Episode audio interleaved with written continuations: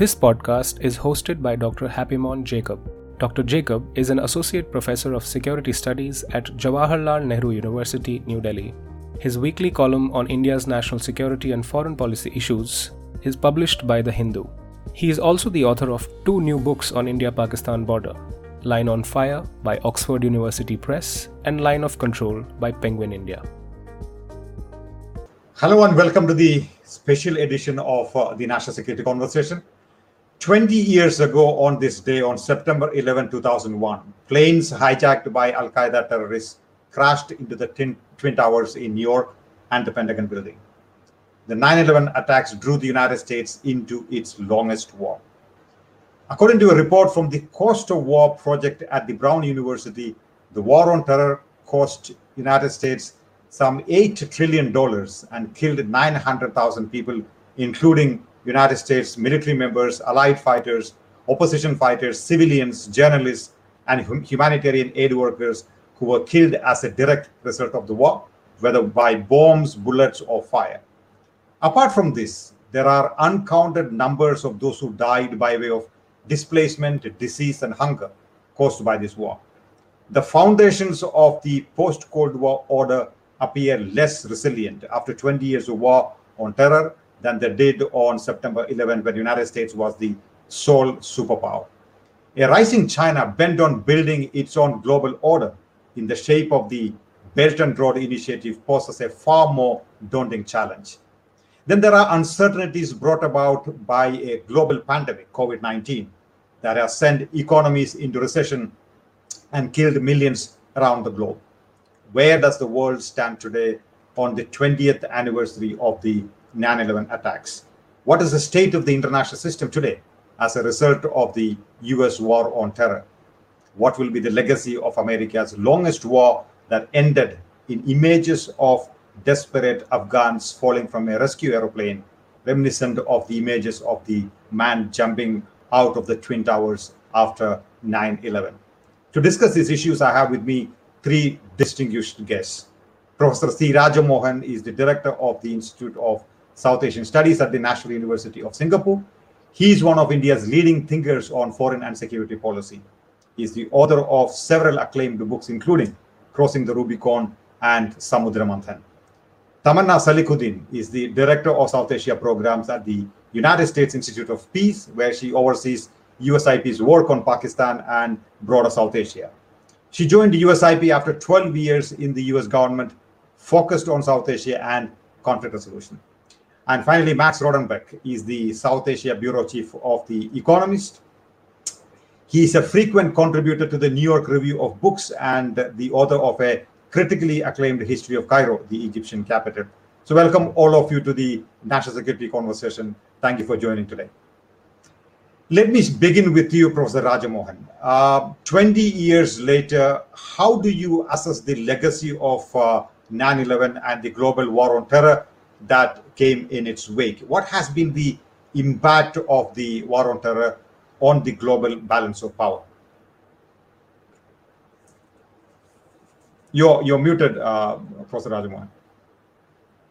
No, on the first part of the on the legacy, no, I think there was so much of uh, you know, over determination of the threats by the United States and the sense of fear that came in and the kind of motivations that the Al Qaeda and bin Laden brought about, uh, both in retrospect were excessive. I mean, if you look back at 20 years, uh, bin Laden's goals uh, of uh, destroying American power, uh, of driving Americans out of the region, of, of overthrowing the existing order in the Arab world, and of uh, mobilizing the you know the the, the faithful against the infidel in one big fight. None of that has happened. Like many of the millenarian movements before, uh, I think they've exhausted itself. The movement is very deeply divided. That in terms of its achievements, looking at those who planned and motivated it, uh, is been uh, fairly limited in terms of their impact on, on, on the world. Uh, they're still around, uh, these kind of eruptions will continue to take place. But I don't think they've made any fundamental difference to the international system. The state uh, has come back much stronger uh, in the name of fighting terror, whether in democracies or otherwise. States found ways of coping with this challenge uh, across the board. uh, and uh, no dramatic incident of the scale of 9/11 has taken place. So states today are stronger in dealing with terrorism. I don't know if it's good for democracy, but states are have found a way to deal with uh, terror. So my sense is no fundamental change has taken place. But on the balance of power, you could make an argument. The Americans spending eight trillion dollars, as you said in the in the your opener, uh, and getting into a whole lot of uh, ill-conceived schemes uh, like promoting democracy in the Middle East, uh, looking for nuclear weapons that obviously were not there in Iraq.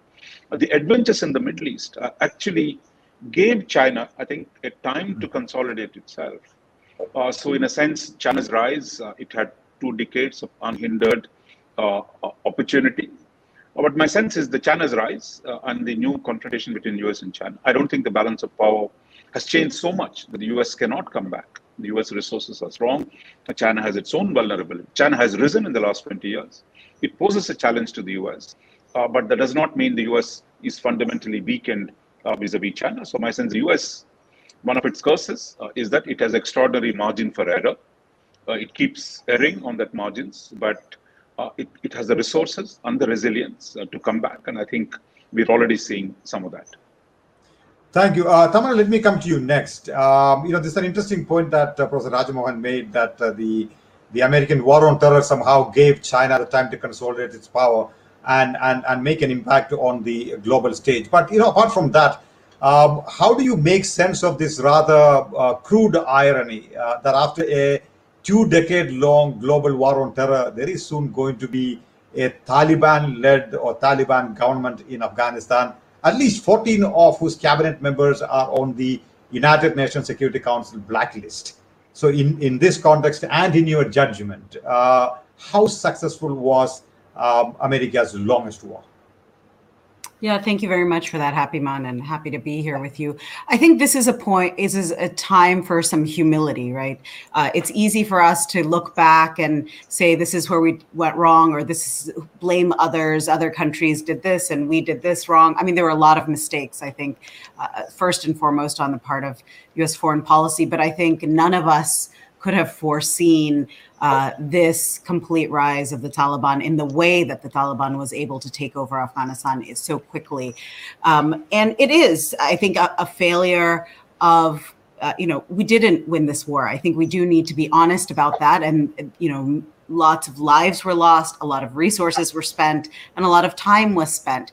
I think it is important to think about it from a, a U.S. strategic perspective, as uh, Professor Mohan said, there is the the room for this error that I think the U.S. system is resilient enough to accept it. I think from a political uh, perspective, a domestic political perspective in the United States, uh, withdrawal at any point would have been messy, but withdrawing in the end will largely be seen as something that is in US national security interests.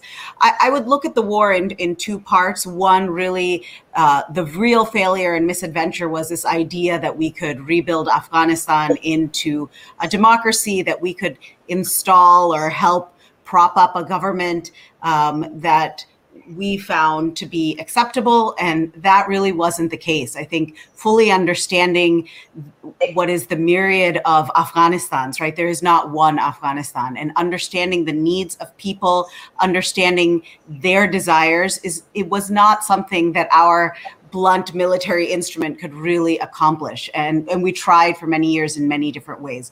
I think where we are slightly more successful um, was obviously on the counterterrorism front. You could argue that there were no further attacks like 9 11 in the United States. How much of that is actually due to our war in Afghanistan is debatable. Much of it may be from the hardening domestically and the increased uh, focus on terrorism.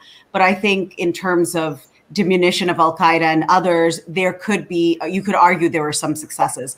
But in terms of how we're leaving Afghanistan, any of the progress, I would argue, in 20 years, yes, the US had a part in it, but Afghans had a part in it. I don't think we should forget uh, the Afghan agency.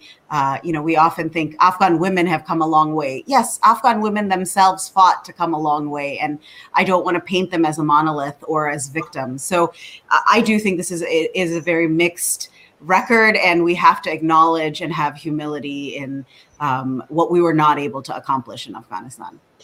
fair, fair enough, Tamanna. I think there are uh, you know questions related to uh, what do we do with uh, uh, what is happening in Afghanistan. I think those questions will come back to um, shortly. But uh, Max, let me come to you with a larger uh, conceptual question here, and that is, you know, the the whole um, the, the the logic of humanitarian intervention and, and regime change. Is the, is that now a thing of the past? What, what then happens to the principles of human rights? uh, when there is no superpower uh, or a coalition of willing, uh, willing to enforce them at a time when the UN is looking at its weakest, really.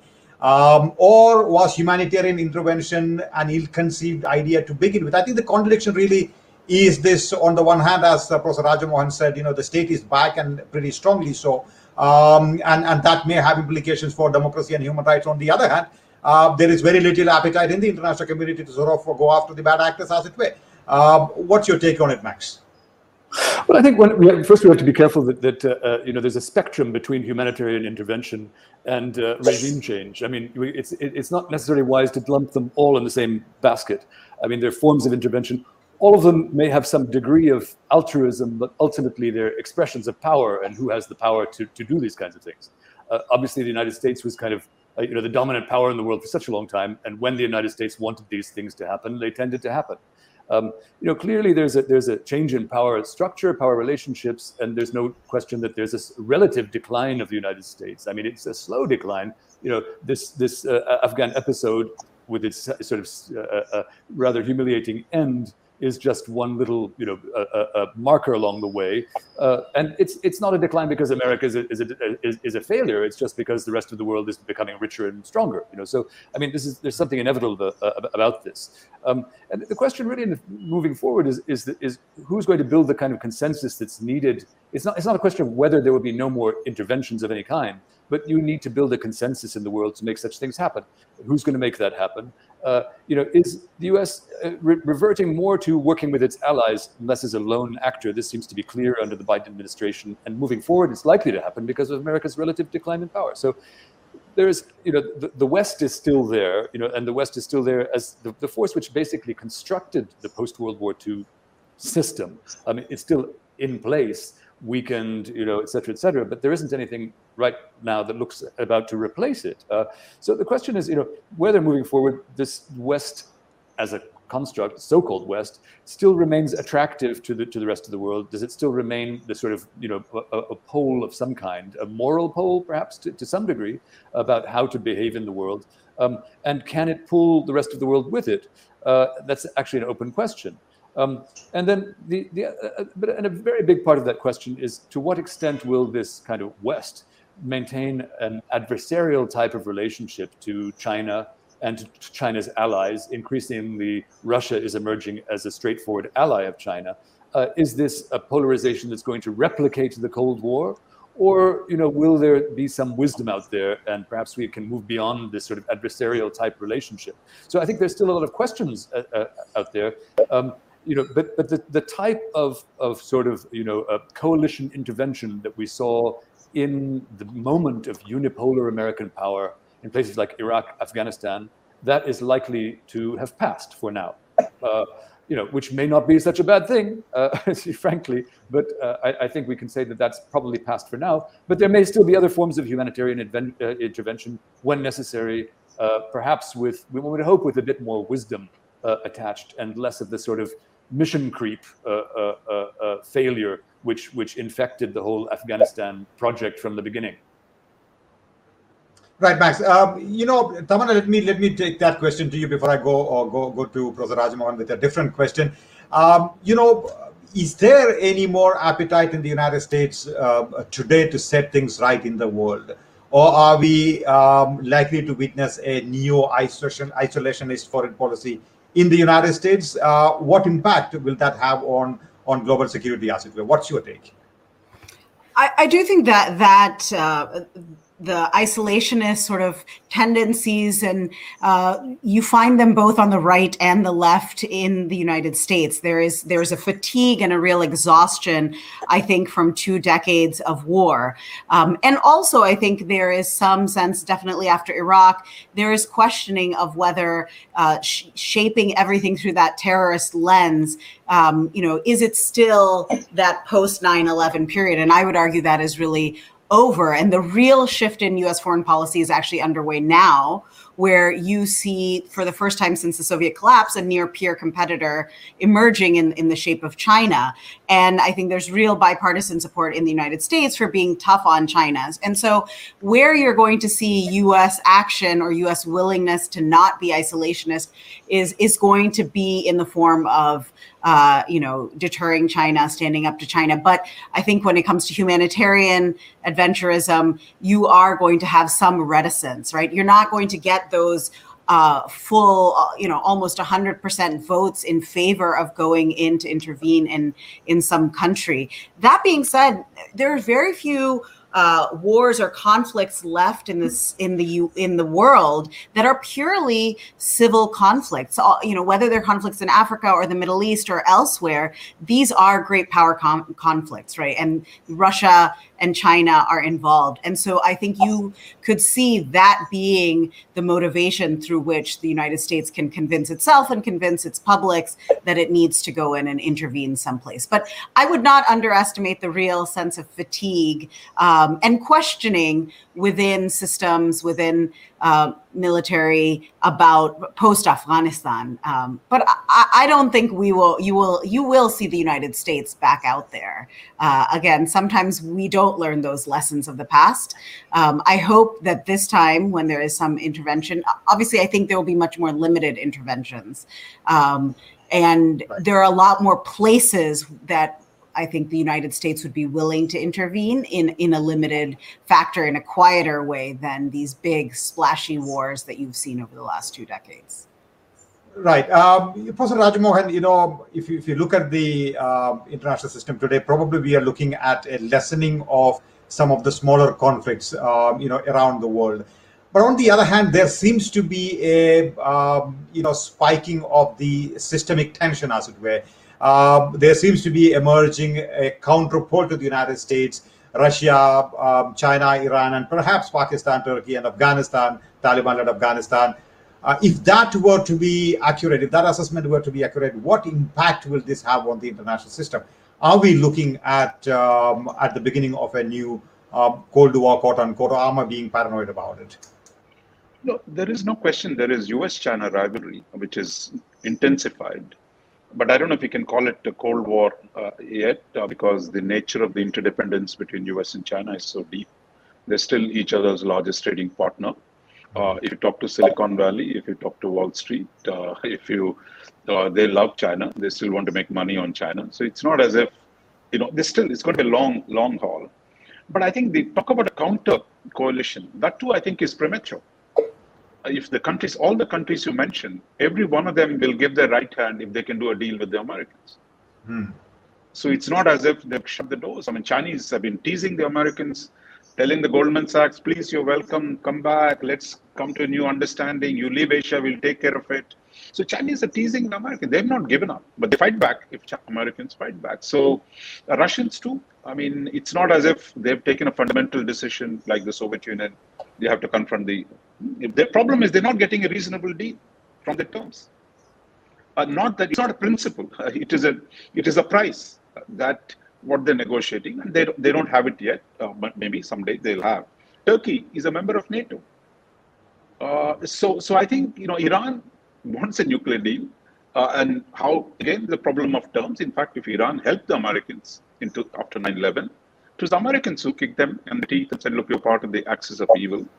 So I think it's, it's, I think we should jump to the conclusion that building coalitions is not easy. Uh, the, the bunch of countries you mentioned, even if you put them all of them together, they would match America and Europe together. Right? So to suggest somehow, you know, these guys are going to be at a counterpole, I mean, there's nowhere near it. So I think US has its problems, but if you put US and Europe together, and Japan, which is an ally, I'm not even talking about the Quad and all, just the three of them, historical allies. That is a powerful combination. I mean, they have the resources, capabilities. Uh, the question is whether they use it wisely is a different story. But as far as balance of power is concerned, I don't see uh, this coalition is anywhere near. Two of them are dysfunctional, and uh, I don't see how they can uh, provide an alternative. Throw in Pakistan, Iran. What can they do to shift the balance of power? So how, how is this tension between China and the United States going to play out eventually? Are they going to play out in in peripheries in the in the South China Sea, in the in South Asian region? Where is it going to sort of play out this tension? It seems to cover everything. I mean, at this point, uh, not just uh, you know on the military side, uh, Chinese would like to see Americans go home from the first island chain, uh, so that their local hegemony can be kept. Uh, they think they owe themselves to build a new order in Asia that suits them. Uh, they're going to try to, Americans are saying, no, we're going to stick around. We're going to produce deterrence and balance of power. Uh, then it is not limited like the US and Soviet Union uh, to purely strategic issues. Uh, they're talking about trade issues. They're talking about technology issues, the whole range of digital related issues. So I think the, the scale of the competition and the mm-hmm. issues at hand are far, far wider. But they also have the interdependence, as we talked about. So my sense is uh, there is going to be this a more complex, uh, you know, uh, contestation. Uh, I think we should think of the 19th century Europe, where countries, Germany and England, a lot of collaboration. They fought, they did a lot of things. So, so my sense is we're going to see a fairly complicated confrontation uh, between the two of them, and uh, that is, I think, set. As Tamanna said, look, uh, there is bipartisan consensus to push back against China and to rebuild. And it's not just a foreign policy issue; it's a domestic issue as well the US thinks its manufacturing capacity, its uh, uh, skill and science and technology have been hollowed out by the Chinese competition. They need to come back, put in money, rebuild, do industrial policy, and compete with China. So, so I think it is a domestic policy as well. So I think it is a fairly deep and a structural conflict now.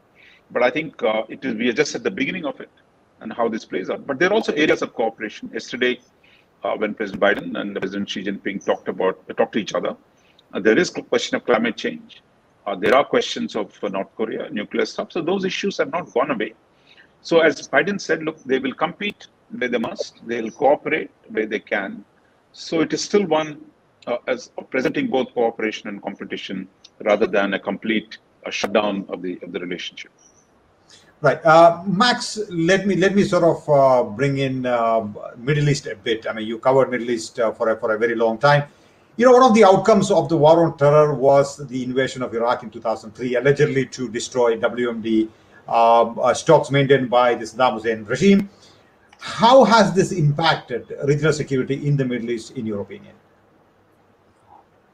Um, in many ways, I mean, it's been rather catastrophic. I mean, and these things do all tie together. I mean, you know, uh, uh, you know, one of the reasons for the sad outcome in Afghanistan was because America never finished its job when it first invaded and diverted all its attention to invading Iraq on, as we discovered, you know, false. Some of us said in the beginning, false uh, pretexts.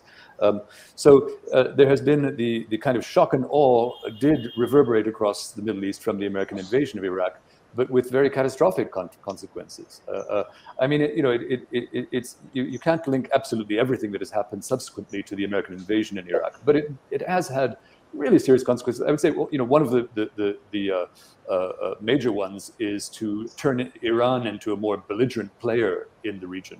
You know, Iran confronted by this, you know, uh, hostile superpower installing itself right next door to Iran in Iraq. It turned Iran into a much more aggressive player which has had consequences all over the region. You know, in Syria, it's played out in Lebanon, it's played out in Yemen, and so on and so forth.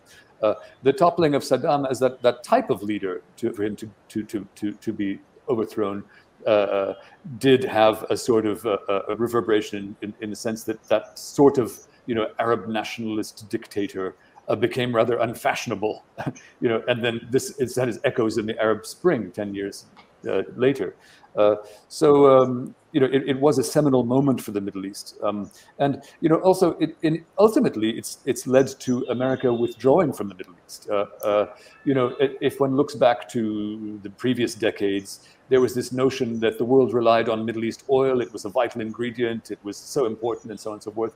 Um, in the end, it turns out that just wasn't true. Uh, uh, in fact, the United States very quickly turned into the world's biggest oil producer when it started investing in its own, you know, fracking and so on and so forth, um, and has actually done without the Middle East. So that whole equation of the importance of oil has changed rather radically uh, in the wake of the invasion of Iraq, partly because America felt the need to, to, to, to, reorganize itself.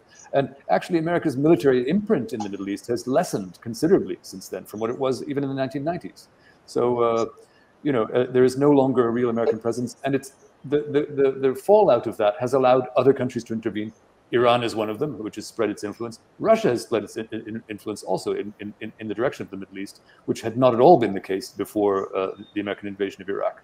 So, um, you know, in terms of projection of American power, if you want world hegemony by the United States, the outcome of Iraq has been totally negative. But, but uh, you know, it's also been an object lesson for the limits of American power and what you can actually do with it, and that's that's equally significant. Um, but for I would say for the people of the Middle East, it has been a, a, you know a pretty terrible outcome, pretty terrible last 20 years in, in, in most ways. This is not in defense of Saddam Hussein or his regime, which was equally awful, but uh, uh, you know the the the um, uh, sort of uh, the reverberation from from this massive invasion by a foreign, completely alien, you know, culture and army into the middle of the Middle East uh, has not had happy results in general for the region. Right, uh, Tamanna, let me bring you in on the uh, on an important question on everyone every, everyone's mind, the the credibility question here. Um, you know, has the U.S. suffered a loss of credibility due to its bungled up withdrawal from Afghanistan? Uh, what lessons U.S. allies, partners, and adversaries, adversaries around the globe are going to draw from this, uh, in your opinion? Is there, yeah. is there a credibility problem? Sure. I mean, I think uh, after the U.S. withdrawal from Afghanistan and the sudden collapse of the Kabul government, you know, most critics argue that U.S. credibility has dealt a you know huge blow. That allies won't trust the U.S. to keep its commitments. I think some of these are a little bit overblown, right? That cr- credibility is about whether an ally can, uh, you know, thinks what we mean in that we will be able to do what we say in a given situation. I think it's context specific. Um, I do think there has been a reputational blow in terms of when we talk about our competence, our commitment to human rights, or for playing a leadership role in the international community. I think that is real, and it will affect our credibility in the future.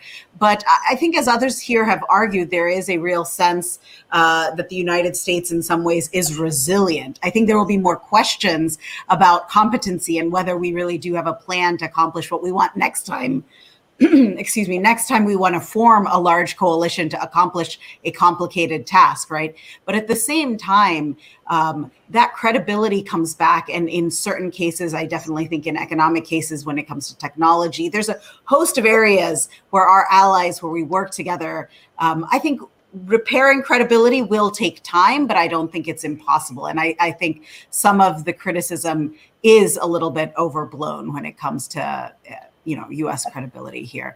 I also think, let's be honest, our allies were with us for 20 years in Afghanistan, and they saw um, what was happening in Afghanistan. And I think they all realized that this was an unwinnable war. It was unwinnable for us, even at the height of our surge. I think it is the method in which was, you know, withdrawal happened and sort of the very public nature of the collapse of Afghanistan that really impacts, um, you know, the reputation at this moment. Um, but in the in the greater scheme of things, I think the U.S. can recover in terms of credibility.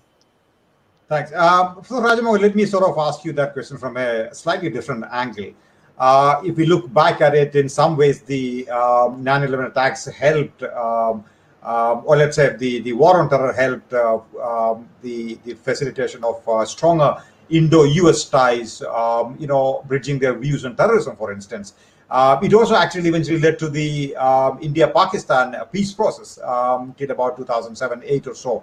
Uh, over two decades since, since then, the two countries have pursued closer strategic ties animated by the growing threat from China's rise. In the aftermath of the Afghan debacle, um, you know, at least the withdrawal part of it, uh, will India be forced to revisit its strategy based on a quasi, quote unquote, quasi alliance with the US to balance China? Or will it lead to a even closer relationship uh, with the United States. Uh, what's what's your sort of uh, take on this? No, I had a chance to cover the developments very closely after 2001. And uh, that time I was in the Hindu, I mean, covering the diplomatic affairs. So, so it, the story was a little more complicated. So, in fact, uh, before 9 11 happened, uh, Bush administration was sending signals to Delhi look, forget Pakistan, China is going to be the problem. We've come here now, we believe China is our peer competitor, so we're going to focus on China and we want you there and forget Pakistan. So that was there. So, in some sense, 9 11 complicated that that the US was pulled back into the uh, into into Pakistan, rebuild that relationship, and uh, try and you know. So the it took its eyes off on the on the US question, at least in the first term. So therefore, I would say uh, it was not because of 9/11 that India-US relations improved. And I think what happened was terrorism issue. There was more sensitivity to India's interests, and more importantly, I think the US was willing to de-hyphenate the relationship with India and Pakistan they said, look, we're going to deal with both of us. We have different interests. So I think it helped uh, to sort out the relationship. But you couldn't, you know, counterfactually, you could argue if there was no 9-11, uh, India and US would have done perhaps even more uh, focused on, on the East. But today, I think on the credibility question or further, look, uh, when America is saying, look, we're going to turn to Indo-Pacific, to keep fighting a war that was unwinnable was not going to increase the credibility. And all indications, whether it is Japan, Australia, India, they see look a concentration. Uh, India is slightly different from Japan. For Asia, a focus on China uh, would be welcome, other than being stuck in the Middle East.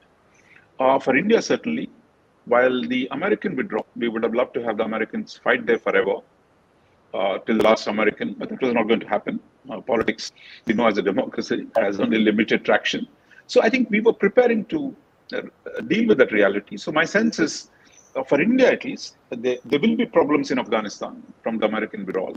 But there is also going to be huge opportunities to strengthen cooperation, and we're going to see some of that at the Quad Summit uh, later this month. So my sense is now India and US relationship is no longer tied to Pakistan or to Afghanistan or to the terrorism issue. There are much bigger issues. So I think there is some sense of an autopilot out there. And, and my sense is things will keep moving irrespective of the American withdrawal uh, from, uh, from, from Afghanistan. Max, uh, this, this is an important question on everyone's mind. Let me also um, uh, bring you in on that. Uh, on that, do you think the disorderly withdrawal uh, of the United States from Afghanistan would cast doubts on the minds of its allies about the credibility of its commitment regarding their security? What, what's your take on that? Yeah, to a certain extent. Of course, the initial reaction by a lot of the press and commentariat has been, you know, look at America, what a catastrophe, what an uh, unreliable ally. Then in the second breath, you find actually quite a different sort of assessment, I think, as, as, as Raja was, was, was, was suggesting. I mean, you know, I, I, I think that there was a, a, a you know, in a clear-eyed view, Afghanistan you know, following, you know, soon after uh, uh, the fall of the Taliban in Afghanistan, way back in 2001, uh, uh, uh, was of very little strategic value to the United States, objectively speaking. It's not an important country for America. I mean, in many, in many ways, the extraordinary thing is to have stayed in, in Afghanistan for 20 years at immense cost, which is really a reflection of a slightly perverse kind of incentive structure inside, uh, uh, uh, you know, Washington actually, you know, where people were getting their medals from Afghanistan and so on, and no one wanted to end the war. Uh, so in some ways, ending Af the Afghanistan war, messy, disastrous, stupid, you know, ugly, uh, costly, it, it, it is actually to some, if you think a, a, bit more objectively, it restores some American credibility to a certain degree. There are a lot of American allies who invested a lot in Afghanistan and didn't see any way out, and now there's a way out. It's over. It's finished. They don't have to worry about it anymore. Uh, so I think you know, uh, uh in Delhi, for example, there's a lot of hand wringing about, my goodness, these Americans are kind of useless.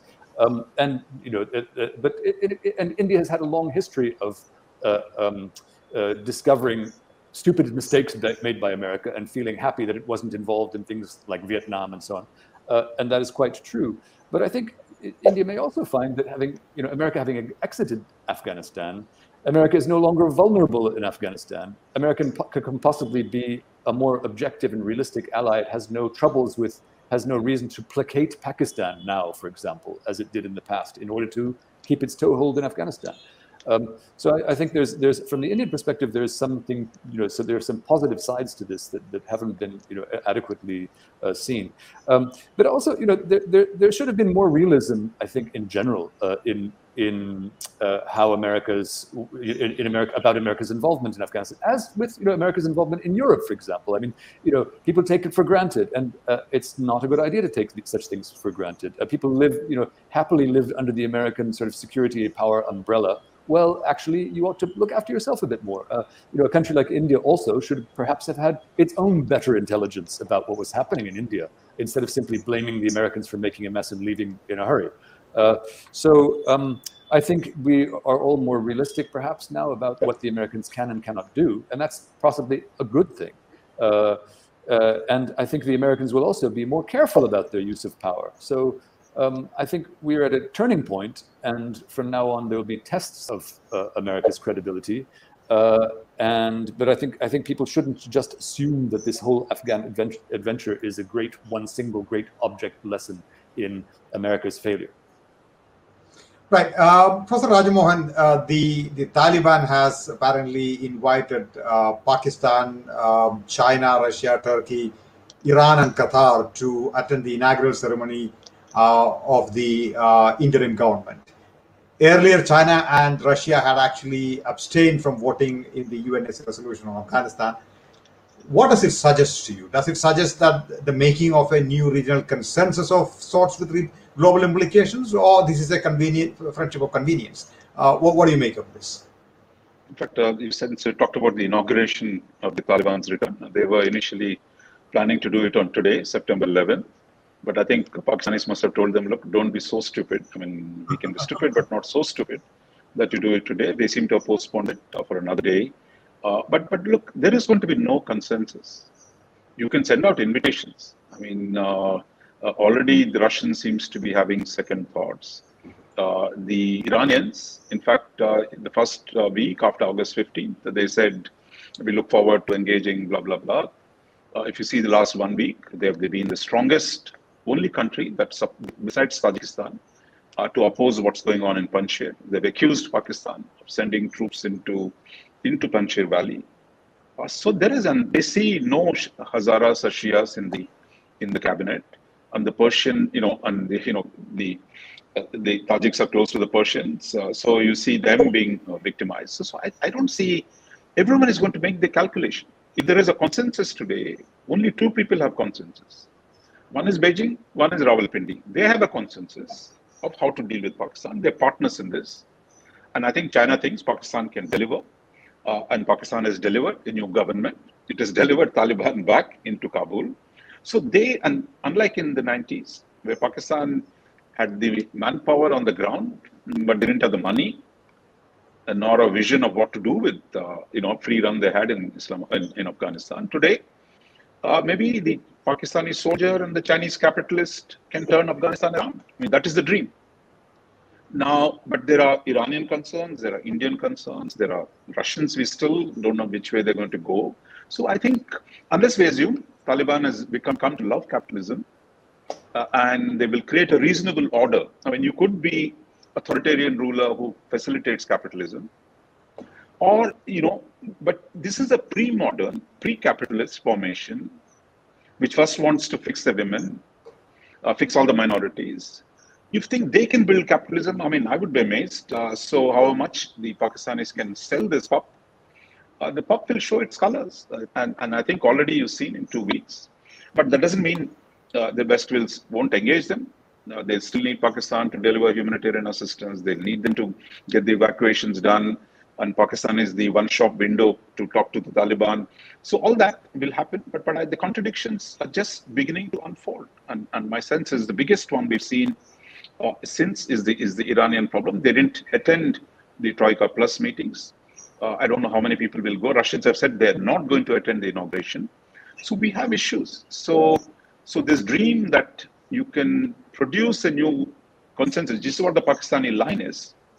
Uh, good luck to them. But uh, knowing the region, I mean, my sense is uh, dream on, I would say.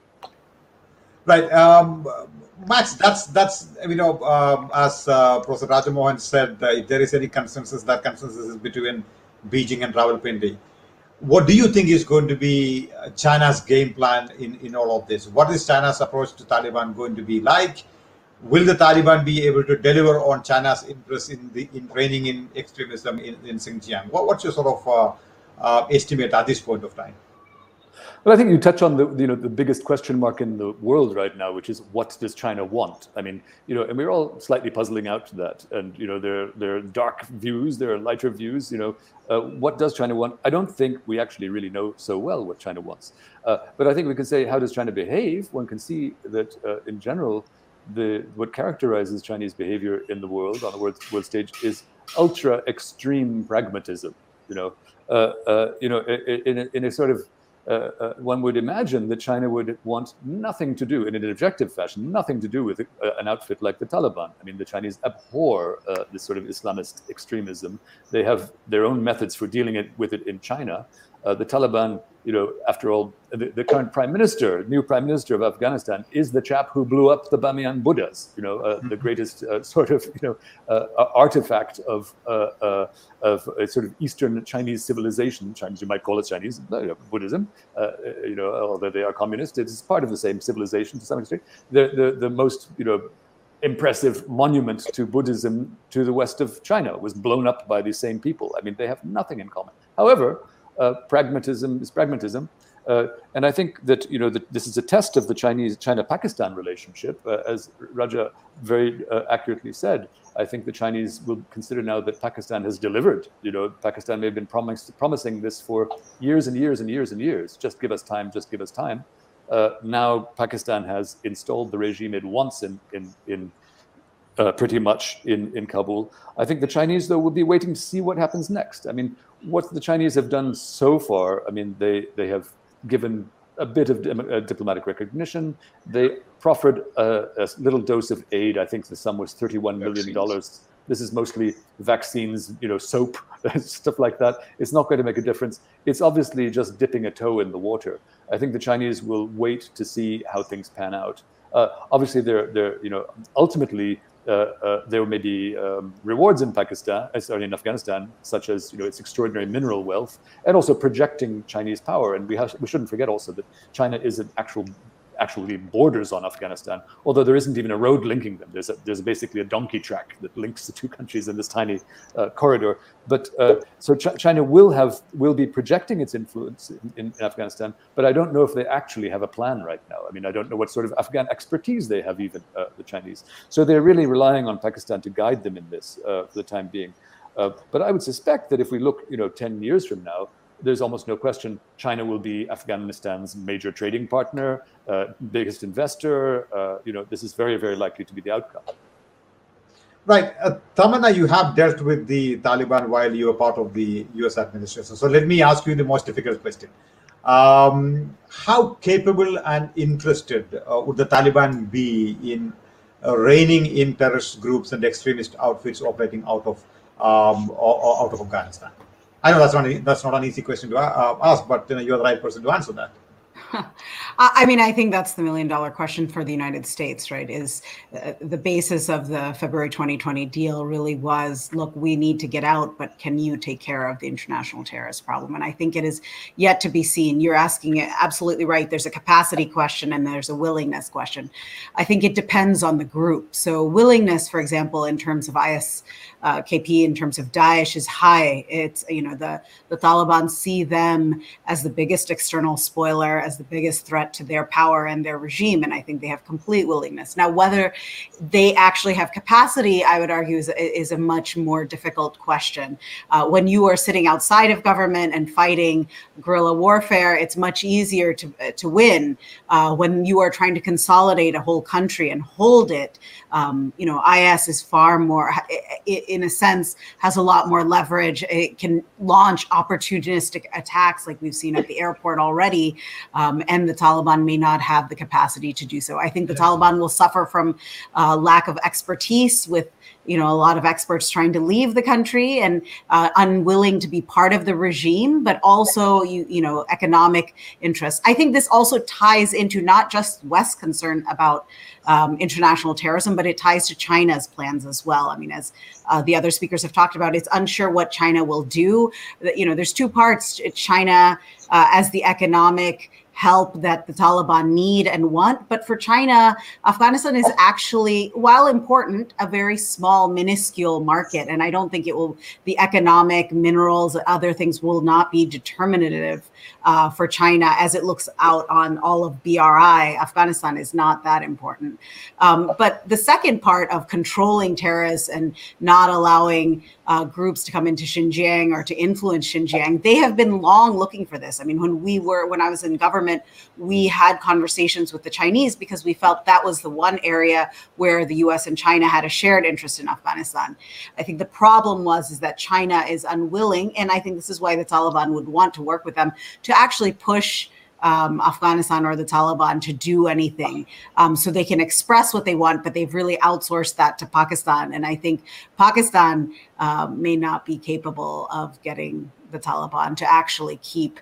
Uh, the terrorists in line. I mean, I think you can see that in just the TTP attacks in Pakistan. Um, if if the Taliban is unable to control the TTP, I think larger groups and more um, you know more capable militant groups will may not be able to be controlled by the Taliban. You, do you think uh, this is going to be a uh, clever strategy of picking and choosing by the Taliban? You know, you go after some, uh, you sustain some, uh, you protect some. Is that is that likely to be the strategy in your in your sort of estimation?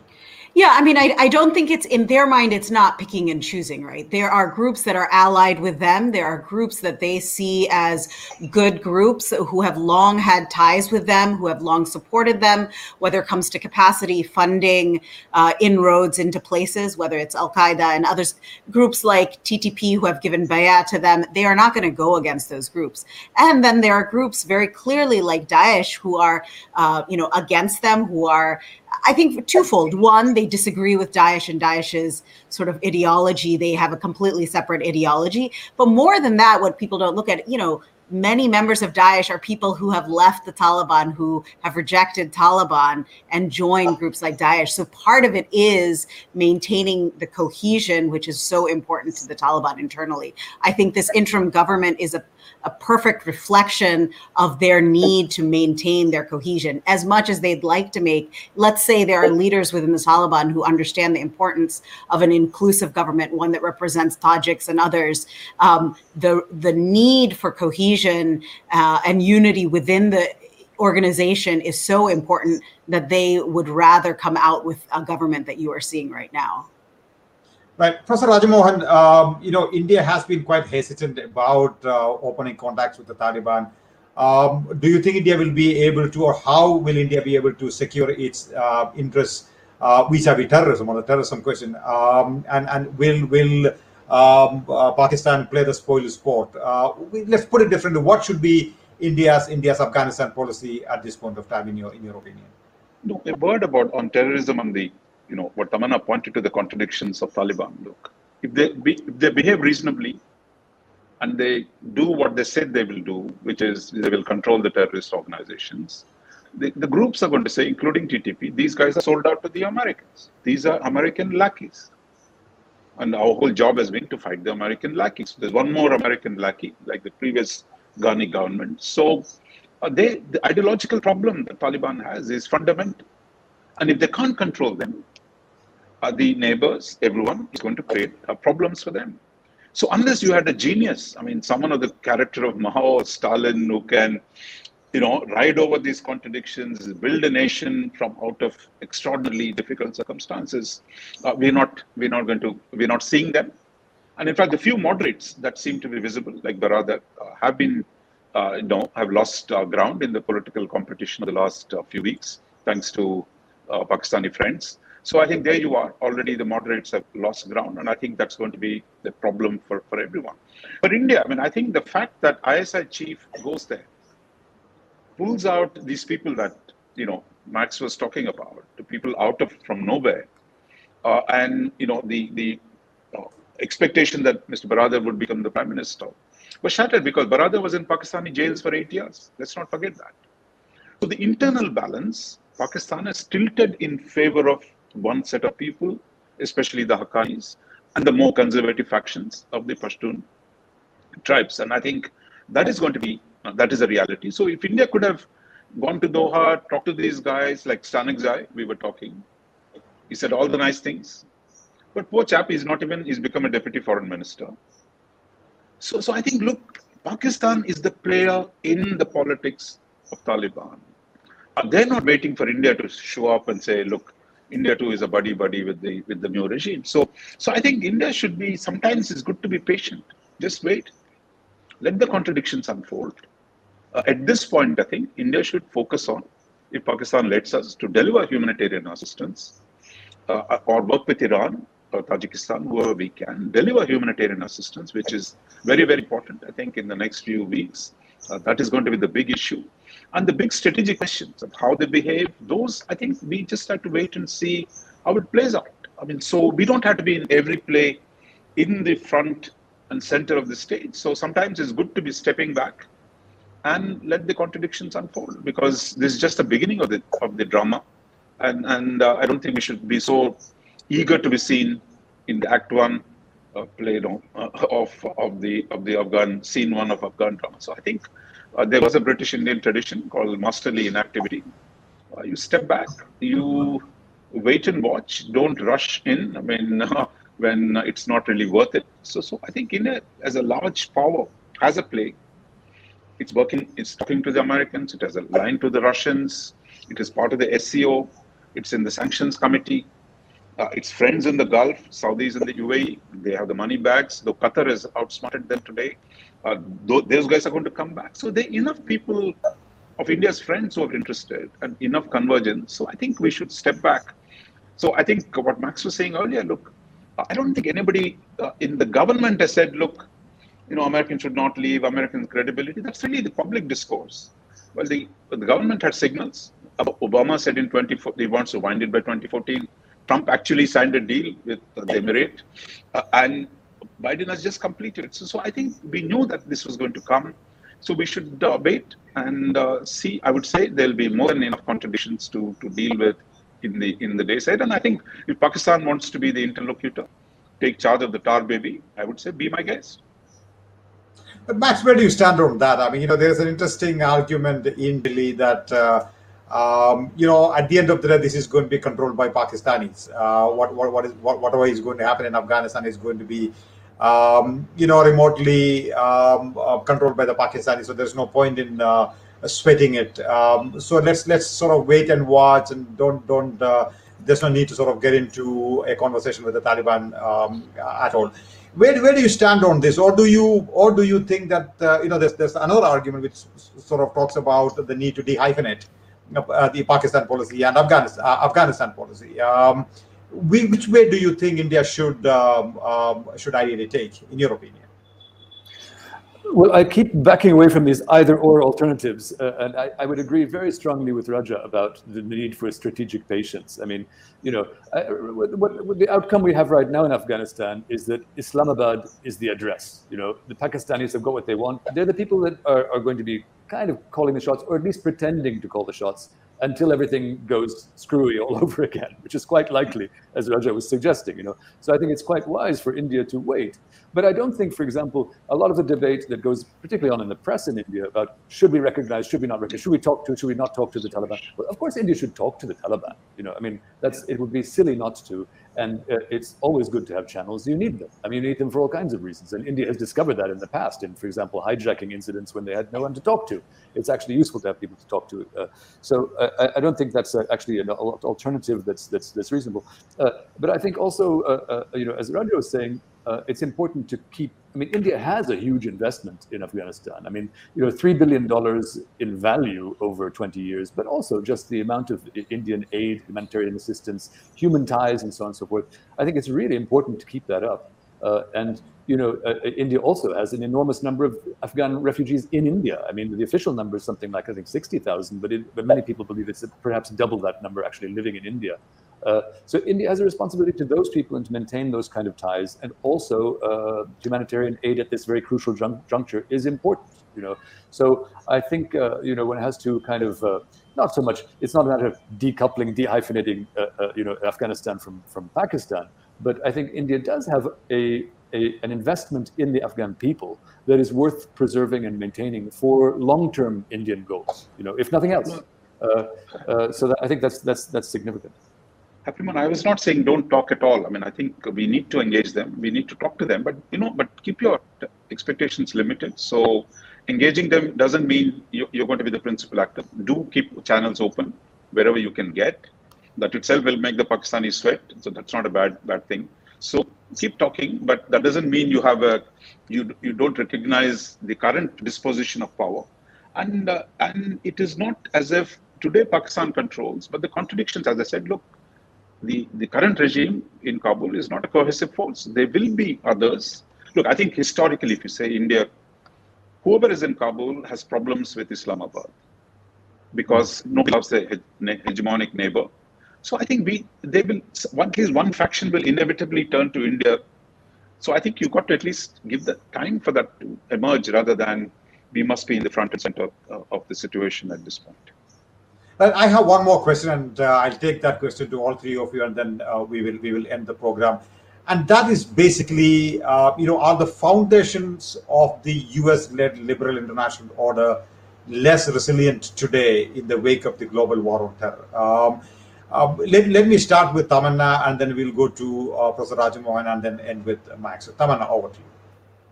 Uh, I, I, would ca- quote Dr. Mohan in his uh, recent articles that I mean the the state system is so strong post this. I think that is an important factor to think about. That you know at the beginning after 9/11, people really argued that the, the state to state conflict would not be what we are thinking about. That it is non-state actors that would become the dominant um, threat to us. And I think that in 20 years, we have seen that that's not the case, that it is still uh, state to state conflict. And whether you are, you know, it's really proxies that you are dealing with in all of these non state actors. And so there is a state behind it. I think that's one part. In terms of the liberal order, I think what has happened in the 20 years by, you know, this whether you call it a bipolar world or or just so many different powers rising, uh, as others have talked about, that it's not that the U.S. is losing, that there are other powers rising. It is much harder, I think, to call out and hold accountable um, threats to that, you know, to, basically illiberalism that is rising in many countries, right? Whether it's human rights violations, uh, censorship, uh, freedom of civil society, minority rights, all of these issues that we're seeing not in just one place, but definitely across South Asia, across Southeast Asia. These illiberal tendencies are just much harder to call out.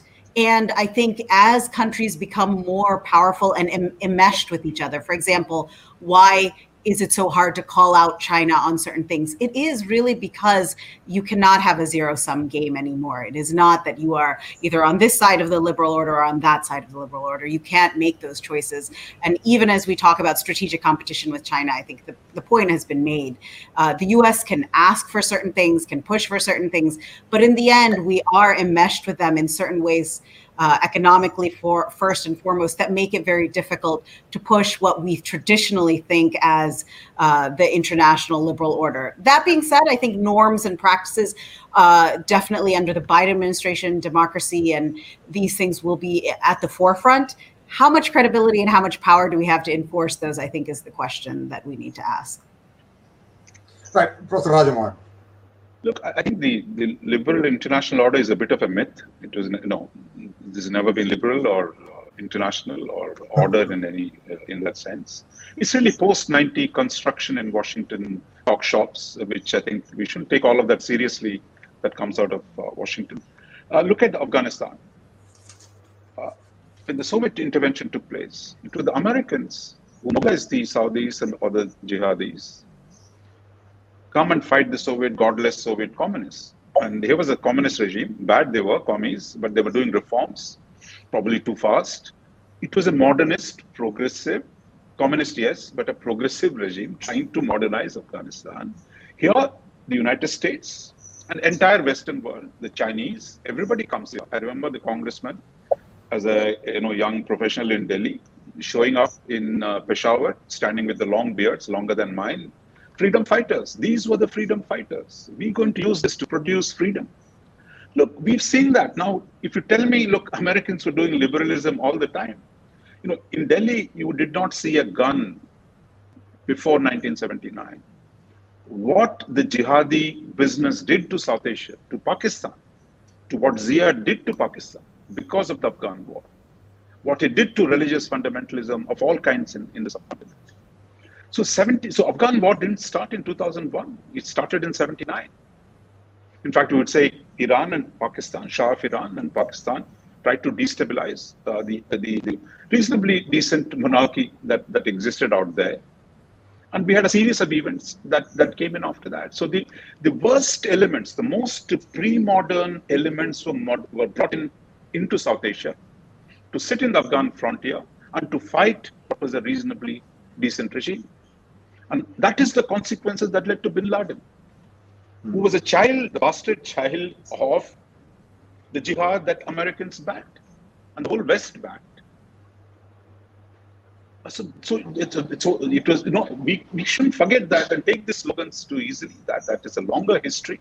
Right. so i think what i'm not criticizing the americans now. What has happened is water under the bridge. Can we now at least work together to produce a reasonable order that's that's what we have to think of rather than setting the standards which you can't enforce and go back to before you know after second world war was spain a democracy to sit in nato was greece a democracy was Turkey a democracy? So the suggestion somehow the West was always democratic, and the institutions they created were always democratic, is a myth. And, uh, and at least those of us in India, we shouldn't buy into this. So I think it's good to be tell the American friends, look, calm down. There are problems here. Uh, what you've done, unintended, unintended consequences produced a set of results. So let's find ways of dealing with it rather than coming up with one more slogan uh, and, and expecting everyone to buy into that. Max, um, uh, Professor Raja Mohan has taken issue with uh, each part of it, liberal, international, and order. Uh, where, where do you stand on that? I agree, I agree with him wholeheartedly, actually. I think he's absolutely right. Uh, and I think he's also very right that, I mean, a lot of the so called order that we talk about is an order that was constructed after World War II in very specific circumstances. I mean, that is a long time ago, that is many generations ago. And actually, the thought should be now of building new structures. You know, I mean, that should be where our thoughts should be, not of how to resurrect or keep alive something that is, you know, quite ancient and creaky. Uh, the other thing about the, the, liberal world is, I think, you know, we, you know, Afghanistan is one thing, but we live in the midst of a much bigger event, which is the, you know, COVID pandemic. And you know, I think that has that has you know concentrated minds to a certain degree on the failings inside every society, including the so-called you know democratic liberal societies um, there's an awful lot of house cleaning to do, and I think you know there should be a concentration on getting if if, there, if we want to see a liberal world order, those countries that consider themselves liberal should be getting their own houses in order, uh, you know, uh, more seriously. Uh, and and this this the, the, the results of the, the pandemic should have taught a lesson that it's very important to do that. Um, you know, we, we need to get our democracies working better. you know, we need to get our judicial systems working better. We need to produce more justice and equity and so on, and better standards of living for our own people in you know the, the so-called liberal world before starting to think about uh, wading into other places. Fascinating discussion, great insights. Thank you all so much for joining the show, uh, Professor Raja Mohan, Max, uh, Tamanna. Uh, thank you so much for uh, sparing your time and, and joining the show, and thank you everyone for uh, watching this live show. Thank you so much. Thank you for listening to this podcast. If you like this podcast, please rate and follow us. For regular updates, you can also follow our Twitter handle NSC with HJ or our Facebook page National Security Conversations with Happymon Jacob.